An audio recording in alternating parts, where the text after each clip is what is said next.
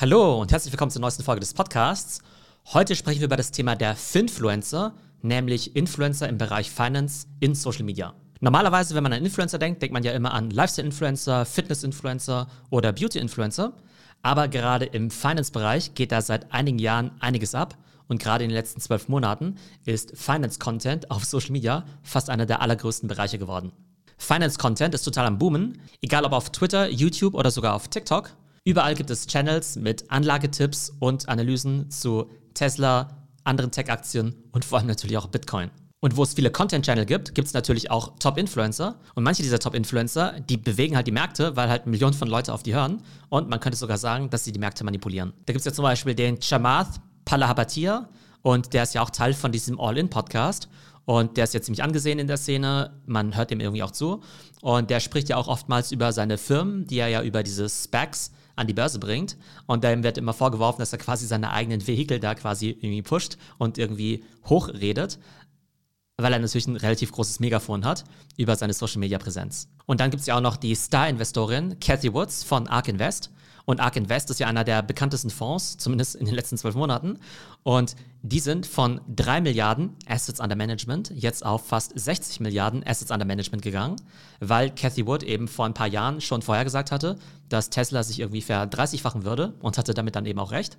Und ist eben auch relativ aggressiv drin in den ganzen Tech-Themen. Ich glaube auch relativ früh in Zoom drin gewesen, Peloton, also ganz viele von diesen Work-from-Home-Stocks, als es eben noch nicht offensichtlich war letztes Jahr. Und dementsprechend hat eben der Fonds ziemlich gut performt. Aber es liegt eben auch daran, dass Cathy Wood eben selbst super populär ist, super sichtbar eben auf YouTube. Wenn ihr irgendwie bei YouTube irgendwie nach äh, Cathy Wood sucht, dann werdet ihr irgendwie 100 Interviews mit der sehen, wo sie eben irgendwelche Thesen von sich gibt zum, weiß nicht, äh, neuen Kursziel von Tesla oder zur Future of Tech. Und die ist eben super populär. Und unter anderem deshalb ist eben auch der Fonds so groß geworden. Also auf jeden Fall eben auch spannend, dass dann eben auch Fondsmanager mit einer aktiven Social Media Präsenz einfach unheimlich viel davon profitieren können, indem natürlich alle Anleger zu denen rennen und natürlich auch ordentlich Geld investieren. Im Kryptobereich finde ich den Pomp ganz spannend. Das ist ja der Anthony Pompliano und der postet gefühlt jeden Tag zehnmal über Bitcoin. Und das ist natürlich ein ziemlicher Bitcoin-Bulle und postet irgendwie auch alle 10 Sekunden, immer wenn es ein neues All-Time-High gibt. Und der ist einerseits ziemlich amüsant, aber kennt sich auch ziemlich gut aus. Und das ist für mich so einer der Top-Krypto- bzw. auch Bitcoin-Influencer. Und ich höre zum Beispiel auch dessen Podcast und habe zum Beispiel auch schon vor einem halben Jahr oder sowas zum ersten Mal was über NFTs gehört, als ich eben auch Pomps Podcast gehört habe. Und dann gibt es natürlich auch den Super-Influencer Elon Musk, der ja immer gerne mal was über Krypto postet, zum Beispiel über Bitcoin und wenig später kauft dann irgendwie Tesla für über eine Milliarde Dollar Bitcoin. Und der postet ja auch ganz gerne über Dogecoin. Und unter anderem deshalb hat sich auch Dogecoin seit Jahresanfang fast verachtzigfacht. Also wir sehen natürlich diese ganz großen Fondsmanager, diese ganzen Mega-Influencer, die halt über Finance und über Krypto sprechen und dann eben die Märkte bewegen. Aber es gibt eben auch im Kleinen immer mehr Podcasts, YouTube-Channels oder auch TikTok-Channels, die wirklich ziemlich guten Content liefern über Aktien und Krypto. Und klar, manchmal ist eben auch ein bisschen Quatsch dabei, aber gerade auf TikTok ist es total faszinierend, weil da ist der Algorithmus eben so, dass er mittlerweile verstanden hat, dass ich mich ja für diese Themen interessiere. Und dann gibt es ja halt quasi FinTok, also quasi ne, TikToks zum Thema Finance. Und ich bin sozusagen in diesem FinTok drin. Und mir werden dann die ganze Zeit irgendwelche Sachen ausgespielt, eben über Bitcoin, über Anlagestrategien, da gibt es zum Beispiel auch diesen Josh Terry, der irgendwie ganz cool ist. Josh Terry Plays heißt der Channel. Also da werden auch die ganze Zeit irgendwelche ja, Tipps und Analysen irgendwie ausgespielt. Und ehrlich gesagt finde ich diese Shortform auf TikTok total cool, weil dann eben wirklich in wenigen Sekunden entweder komplexe Konzepte erklärt werden oder auch einfach mal Aktienanalysen gemacht werden. Und für diese Finance Content Creator oder eben Finfluencer lohnt sich das Ganze natürlich auch. Die wissen natürlich, es gibt eine riesige Nachfrage nach diesem Content, weil du könntest natürlich jeden Tag irgendwas über Finance machen, entweder zu einem Börsengang oder zu den Kursbewegungen jetzt bei Tesla oder Bitcoin oder sonstigen spannenden Stories. Also da geht der Content eigentlich nie aus und du musst eigentlich nur kommentieren und analysieren, was in der Welt gerade so passiert. Das heißt, du musst dir irgendwie gar nicht groß überlegen, was ein spannendes Thema für den Tag sein könnte. Und es lohnt sich natürlich in vielerlei Hinsicht. Zum einen natürlich, weil total viel Traffic draufkommt und wenn du viel Traffic zum Beispiel auf YouTube bekommst, dann wirst du natürlich auch an den Werbeeinnahmen beteiligt. Aber es gibt auch noch verschiedene andere Möglichkeiten, Finance-Content zu monetarisieren.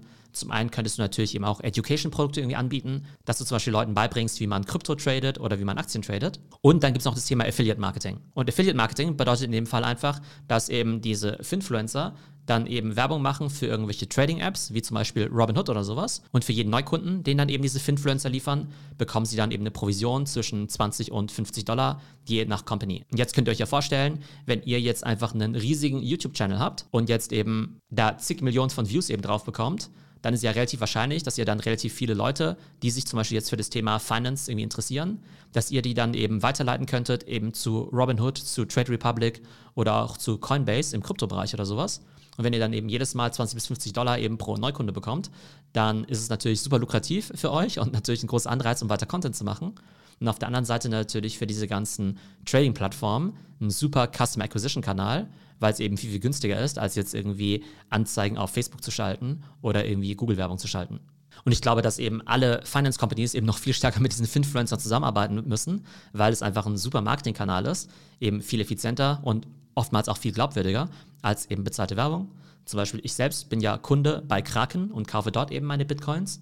Unter anderem deshalb, weil der Anthony Pompliano, der Pomp als Kryptoguru, mir das eben empfohlen hat. Und da habe ich eben auch so eine gewisse Sympathie für ihn, aber natürlich auch ein gewisses Vertrauen. Also zumindest bei mir klappt es ziemlich schon ganz gut und bei vielen anderen Millionen von Kunden auch. Also kommen wir zu meinen Predictions. Also ich glaube, dass Finance Content bald eine der größten Kategorien überhaupt sein wird auf Social Media. Wirklich genauso groß wie zum Beispiel Beauty, wie Fitness, wie Food oder wie E-Sports. Also einfach eine ganz große Kategorie, die sich die Leute einerseits anschauen für Education, aber auch einfach für Entertainment. Und mir geht es eben genauso, ne? Also ich höre einfach nebenbei gerne so diesen Finance-Content, weil es einfach ganz spannend ist. Zum Beispiel auch, wenn ich selbst auf dem Peloton bin und irgendwie Sport mache, dann gucke ich mir nebenbei irgendwie so YouTube-Videos über, weiß nicht, Aktien oder ähnliches an. Also auf jeden Fall auch Entertainment und natürlich auch Education. Und nächste Prediction, viele von diesen Finfluencern sind eben die neuen Finanzgurus. Das heißt, so die Leute, an denen man sich orientiert, wo man wirklich sagt, Mensch, die Person, die hat wirklich Ahnung über Bitcoin, über Tesla oder ähnliche Sachen. Und früher hatte man ja vielleicht eher an so Börsengurus geglaubt, wie, keine Ahnung, Costolani in Deutschland oder vielleicht ein Warren Buffett oder so. Und ich glaube, es werden eben zunehmend irgendwelche Finfluencer sein, zum Beispiel vielleicht auch auf TikTok. Und gerade weil diese Finfluencer so viel Traffic ziehen, glaube ich eben, dass sie auch ganz wichtige Marketingkanäle sein werden für alle Player im Finance-Bereich eben ein ganz wichtiger Channel für die Neukundenakquise. Und dritte Prediction, ich glaube auch Banken, Fonds, Fintechs und Venture Capital Firmen müssen selbst eben auch zu ganz starken Content Creators werden, wenn sie eben weiter überleben wollen, weil das einfach der wichtigste Marketing-Channel ist. Und wenn du eben nicht in der Lage bist, eben Content zu dem Bereich zu bauen, dann kriegst du logischerweise auch keine Aufmerksamkeit. Und dann wird es einfach ganz schwierig, deine Produkte zu verkaufen, beziehungsweise die Aufmerksamkeit bei deiner Zielgruppe zu erlangen. Also auf jeden Fall richtig spannende Zeiten für Finance Content und Finfluencer. Also, ich hoffe, es geht euch gut und bis zum nächsten Mal.